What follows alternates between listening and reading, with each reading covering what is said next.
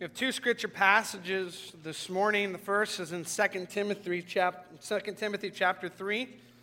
We found your Pew Bible on page 1855 and also uh, 2 Peter chapter 1, and that's on page 1894.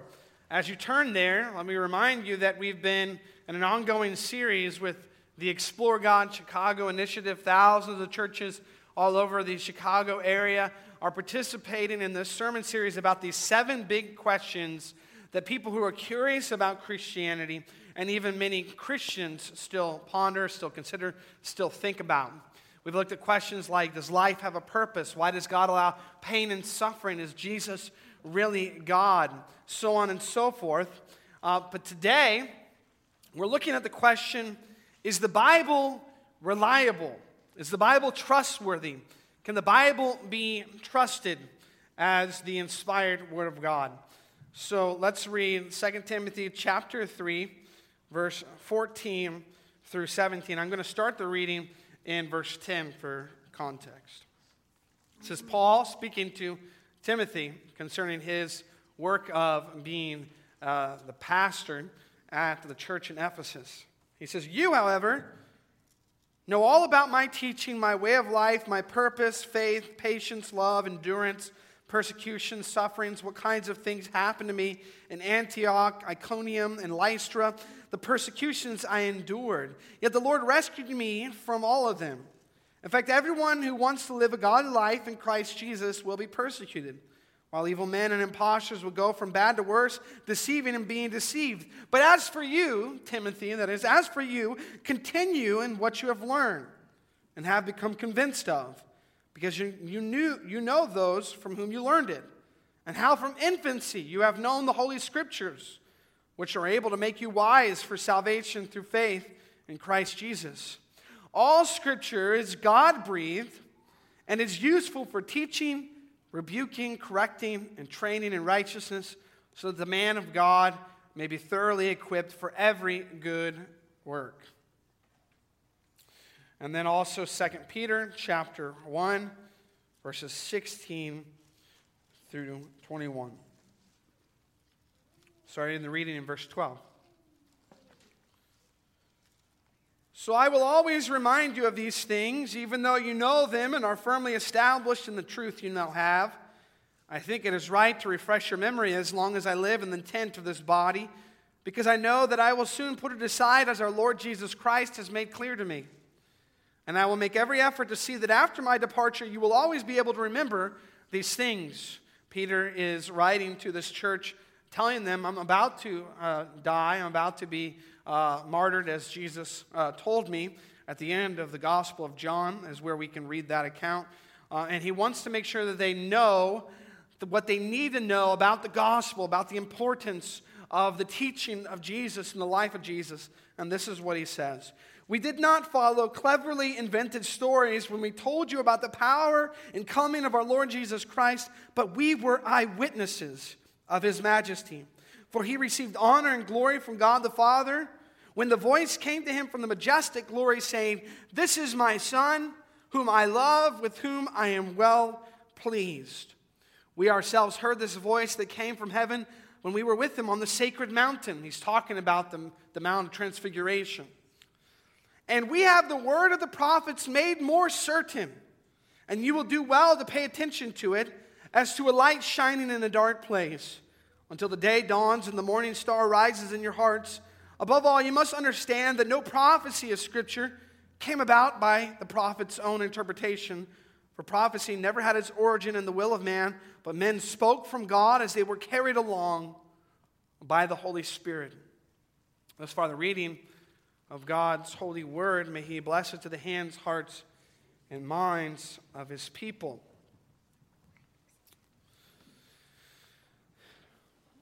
I don't know if you know this, but uh, you're probably very familiar with the idea of having a study Bible. A study Bible is a Bible which has in it study notes for each verse or for important verses that help you grasp or understand uh, what the scriptures are teaching. Now, study Bibles can be very helpful tools, particularly the Reformation Study Bible or the Reformation Heritage Study Bible, can be uh, ones that display what Reformed Christians believe from our perspective. Um, but there's a very interesting study Bible that you can reference or you can look at online. It's called the Skeptics Annotated Bible. And you can go to skepticsannotatedbible.com. And it's a website dedicated to pointing out all of the supposed errors, contradictions, and discrepancies in the Bible. It divides the supposed errors into the following categories injustice, absurdity, cruelty and violence, intolerance, contradictions, family values, women, good stuff, science and history, prophecy, sex, language, interpretation, and homosexuality. And you can go there and read from the King James Version many, many supposed or proposed errors and contradictions that are in the scriptures. This is a reality. This is a perspective that people have. They understand that Christianity is based on the Bible. If the Bible falls, Christianity falls. If the Bible stands, Christianity stands because it is in the Bible where we hear, where we learn the teaching that is foundational to the Christian faith. And so you have skeptics who point out all of its many errors. And I would tell you it's, it's quite a helpful practice if you want to see how these uh, skeptics of the faith, these atheists and so forth, uh, what their perspective is, what they see, how they read the Bible. And so, to answer the question, is the Bible reliable, is important because we have no other place or no other grounds by which to proclaim the truths of the Christian faith, by which to proclaim the truth that there is no other name under heaven by which men can be saved than in Jesus Christ. So we're going to ask, we're going to try to answer this question, and I want to, uh, I want to basically say up front that my argument is going to be the Bible is reliable because the Bible says it's reliable. Now, you might think that that's circular reasoning, but what I want you to grasp is that I can't prove to you using anything else the reliability of the Bible. Otherwise, I'm saying the thing that I used other than the Bible is actually my authority, not the Bible. Do you see what I'm saying? I've said this before, but it's like saying I have the fastest car in the world, and I'm going to show you how it's the fastest car in the world by towing it down the racetrack. As an ultimate authority, it must be self authenticating. So ultimately, the reason why we believe as Christians that the Bible is reliable cannot be that history determines it's so that its preservation throughout time determines that it's so, but because the Bible itself tells us it's so. So the Bible is reliable because it has been inspired by God. And we're going to look at three questions. What exactly is the Bible? Why can we trust it? And what is it for? So let's look at that first question. What is the Bible? Well, in 2 Timothy chapter 3, we're told by Paul this important phrase that helps us understand the nature of inspiration, the nature of the Bible. And it says that all scripture is God breathed or breathed out by God. All scripture is breathed out by God. And that is to say that the scripture has come into being because God has determined that it would. And God has used the instruments of various people from various backgrounds to collect the 66 books of the Bible that we have before us today. It's written about, uh, by about 40 authors, three different languages that's Hebrew, Aramaic, and Greek. Three different continents over approximately 1,600 years. And the Bible itself claims to be inspired and without error. in everything that it addresses. It contains many different styles of writing, such as poetry, like the Psalms, history, like Genesis or Matthew, parables, prophecy, as well as fiction. So, we need to understand what the Bible is and its makeup that we can rightly interpret it, rightly understand it, rightly grasp what it's teaching us. The first thing that we need to know about the Bible is that it is the revelation of the triune God, Father, Son, and Holy Spirit, that we have been given that we may come to know God and what God requires of us. I've often spoken about the first question and answer of the Westminster Shorter Catechism what is the chief end of man? The chief end of man is to glorify God and enjoy Him forever. But without the Bible telling us how to glorify God and how we were created to glorify God and how we were made to enjoy Him forever, we would never come to and accomplish that. We need special revelation from God in order to come to salvation in Jesus Christ, in order to understand our world. That this is a fallen world, that we have sin, that we struggle with and against, that there is an enemy. All these things we find from the Bible, which has been given to God's people so that we can have this sure foundation. What about the second question that I wanted to talk about? Why can we trust it? And this is getting at the reliability question that we have before us today. Is the Bible reliable? And I would like to say that as Christians, we can enjoy and find great comfort and find it helpful to look at the fulfilled prophecies that are in the scriptures, the preservation of the scriptures throughout time, even logical argumentation as to the reason why the Bible is trustworthy. But those are not ultimate. They're not ultimate.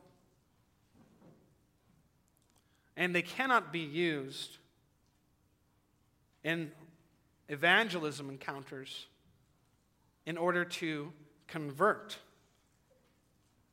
the person that you're speaking to. Let me give you an example. Well, oftentimes in evangelistic encounters, something that is argued is the, the proof, historical proof of the resurrection of Jesus Christ without using the Bible. I'm going to prove to you that Jesus of Nazareth lived in the first century AD and that he was resurrected from the dead. And I was told one time of a gentleman who was on a campus and he was arguing with this uh, uh, skeptic girl who was a, college student at this campus. And they went on and on for, for hours. And he was arguing the histor- historicity of Jesus Christ and the proof of his resurrection. And finally, she said, Okay, I believe that Jesus came back from the dead.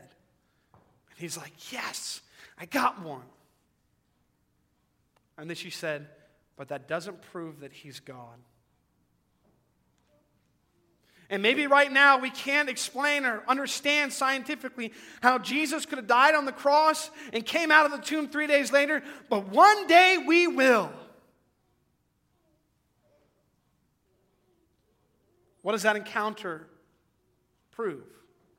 It proves that all other things besides the Word of God fall short in convicting the sinner of its truth. We must rely on the work of the Holy Spirit. And I'm going to get to that later.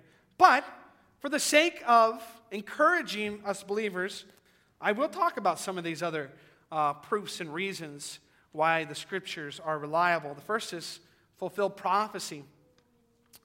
There's uh, over 300 prophecies in the Old Testament that describe the detail of Christ's birth, life, death, resurrection. And the odds of even a few of these coming true in one person are staggering, much less 30 of them. I've been told that all the prophecies that are to come true when one person, that is Jesus Christ, how that would be even possible, the odds are like if you filled the state of Texas knee high in quarters, and you went around and you found the one particular quarter and you were blindfolded. That's what it's like. And none of the prophecies that are found in scriptures have ever been proven to be false. Another reason why the Bible is reliable is its preservation. Many people throughout time have tried to destroy and get rid of the scriptures. Some early Roman emperors tried to do this and did not work. And some modern atheists have proclaimed that by the time a hundred years had passed, the Bible would no longer be about, be around, and the uh, height of the Enlightenment, but that proved false as well. But let me tell you about this, because we don't often think about this. The Bible that we have today, particularly the New Testament, is based on the many manuscripts that we have from the time in which it was written. Uh, the writings of Plato were written about 427 to 347 BC. A copy of them was found around AD 900. So that's a difference of 12 or 1200 years, 1200 years between when it was written and when the first copy was found, right? And there's only seven copies of Plato's writings. Nobody questions whether Plato existed or the veracity or the truth of Plato's writings from his particular perspective. Let me tell you about the documents from the New Testament. They were written from anywhere from AD 50 to 100, maybe even earlier than that. Copies were found around AD 130, a span of less than 100 years. And there are 5,686 copies of New Testament documents. And that's just including the Greek language. If you include Coptic language, Latin language, it goes up to over 20,000 manuscripts. There is no ancient document that has more manuscripts preserved in history than the New Testament itself. And maybe when you hear that, you ask yourself, well, why is there some, you know, little margin notes that says, well, maybe this says this instead of this. Well, besides the fact that all marginal notes, all the differences between all the manuscripts really have nothing to do with the core theology or the core confession of the Christian church, I've heard it said like this If the New Testament is a puzzle that's 100 pieces, we have 125 pieces. We have extra pieces, we have more pieces than we need, but we will be able to complete the puzzle, if that makes sense. So we should cling to the faithfulness of God in preserving the scriptures throughout time. You can also make a logical argument. Charles Wesley once proposed a logical argument for the truth or the reliability of the scriptures. He said, The Bible must be the invention either of good men or angels bad men or devils, or of God. And then he logically went through it. First, it could not be the invention of good men or angels, for they neither would or could make a book and tell lies all the time they were writing it, saying, Thus saith the Lord, when it was their own invention.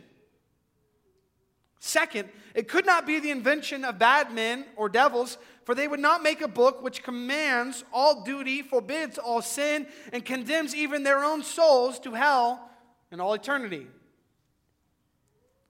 Third, therefore, I draw this conclusion that the Bible must be given by divine inspiration. That's a logical argument. But as I said, human logic is insufficient for showing the divine character of God's Word. In the Westminster Confession of Faith, an, an older Reformed document, the first chapter is on Holy Scripture.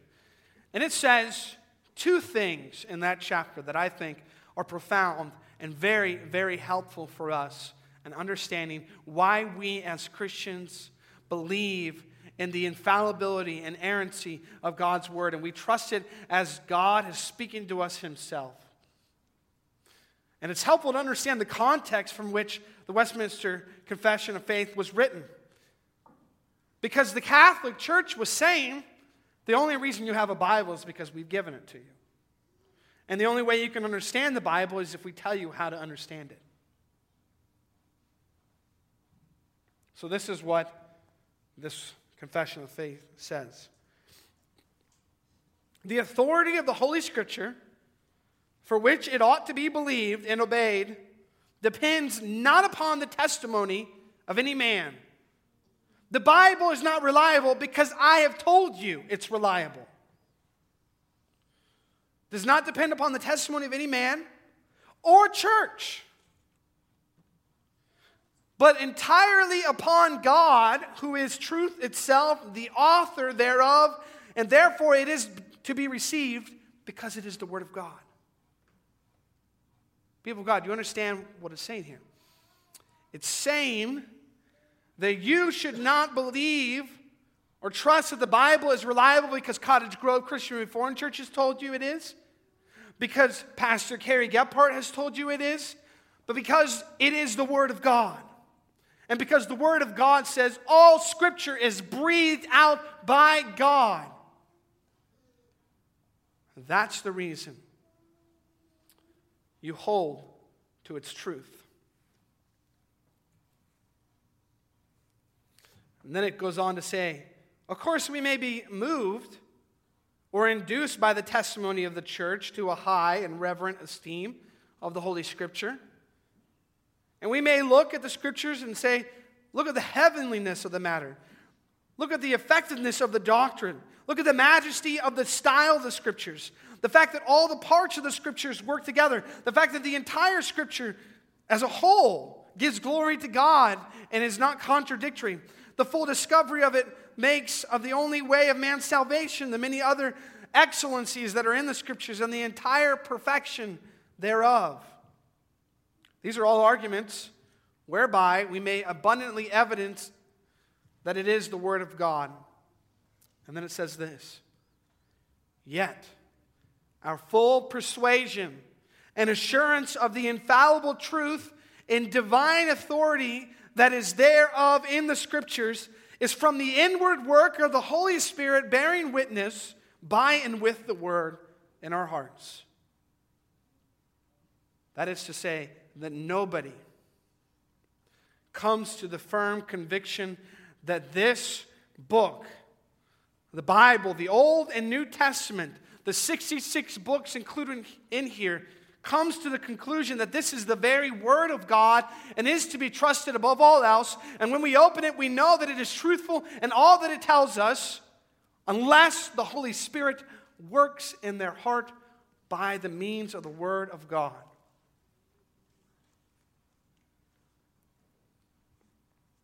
Think back to the example I gave to you, or the man speaking to the woman on a college campus trying to convince her of the historicity of Jesus Christ and his resurrection. Yet, nonetheless, she did not come to the conclusion that Jesus was God and to be trusted for salvation. Because it is in the Word of God that there is power. The Spirit working with the Word of God, that there is power to change the hearts of sinners who have been blinded by the God of this age. Let me give you an example from the scripture itself. The passage I spoke of, 2 Peter chapter 1, is a profound scripture passage. Look what he says here on the eve of his death to a church who is worried that what happens if we forget what you have taught us about Jesus and about salvation. What happens if we forget about it? He says this We did not follow cleverly invented stories when we told you about the power and coming of our Lord Jesus Christ, but we were eyewitnesses of his majesty. Here's Peter saying, You can trust me because I am an eyewitness of everything that has occurred. That is, you could say that Peter is saying, I'm a trustworthy historical source. I'm an eyewitness of Jesus and his life and his death and his burial and his resurrection. Particularly here, he's speaking of the transfiguration. He's saying, He received, Jesus received honor and glory from God the Father when the voice came to him from the majestic glory, saying, This is my Son, whom I love. With him I am well pleased. We ourselves heard this voice that came from heaven when we were with him on the sacred mountain. I want you to capture this. Because this congregation that Peter's writing to could then say, but Peter, that's what we're talking about. You're not always going to be here. You're going to die. What are we going to do after you're dead? You're the eyewitness that we trust. You're the eyewitness account that we need. What happens when you're gone? And this is what he says. And we have the word of the prophets made more certain. So Peter's saying, don't ultimately trust or hold to my eyewitness account. You have the word of the prophets made more certain. He's speaking of the Old Testament. That all points to Christ, right? And you will do well to pay attention to it as to a light shining in a dark place until the day dawns and the morning star rises in your hearts. Above all, you must understand that no prophecy of Scripture came about by the prophet's own interpretation. For prophecy never had its origin in the will of man, but men spoke from God as they were carried along by the Holy Spirit. Here in this passage, Peter is saying, Don't trust only my eyewitness account. You don't need my eyewitness account. When I am long gone from this world, you have a trustworthy account that can be held to above all, and that is the Word of God. And you will do well to cling to it. You will do well to cling to it. That's all that the Westminster Confession of Faith is saying. It's saying that as we read the Word of God, a trustworthy account, and as the Spirit works in us, we come to have a firm conviction that it is the Word of God, because it is the Word of God. But what's it for? We're going to end with this. What is it for? 2 Timothy chapter 3 tells us, in no few words, the reason we need the scriptures, the reason they are given to us and are to be trusted. He's speaking to Timothy about his upbringing as being taught in the Word of God uh, from his infancy. He's known the Holy Scriptures. Here, Paul, of course, is speaking as well about the Old Testament, but we can apply it to the New Testament as it came to be.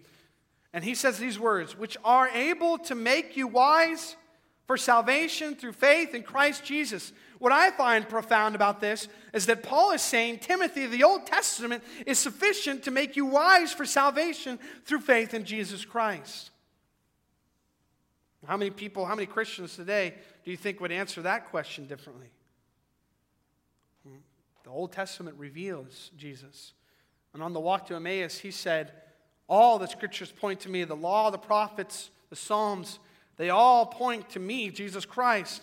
And then, verse 16, Paul says to Timothy, All scripture is God breathed and is useful for teaching, rebuking, correcting, training in righteousness, so the man of God may be thoroughly equipped for every good work. This is why Cottage Grove as a church believes the importance of preaching the Word of God, that every Word of God is worth preaching. That it's all worth preaching and is useful for teaching, rebuking, correcting, training in righteousness. In fact, Paul will go on into the next chapter saying, Preach the Word in season and out of season.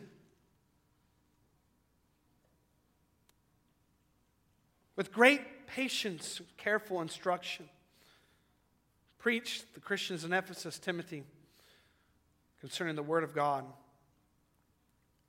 Well, what's it for? The Word of God is to build up in the Christian more and more faith in Jesus Christ. It's to build up in the Christian the conformity to the image of Jesus Christ. That as the people of God hear the Word of God preached week in and week out, as they gather in their homes and open the Word around the table, as they open it in their times of, of devotion in the morning or in the evening, we can trust that God's word will accomplish what it was sent to accomplish. We can trust that by the word and the Spirit working us, we are being conformed and transformed into the image of Jesus Christ. That our faith in Christ and his faithfulness and his grace and his mercy to us is growing and growing until further and further that day that we await for comes. The word of God is given to us as a way for us to come to know who God is, why He is worthy to be worshiped and glorified, and how He saved us in His Son, Jesus Christ. And thanks be to God that He has given us His Word. Amen. Father, we thank you that you have not left us in silence,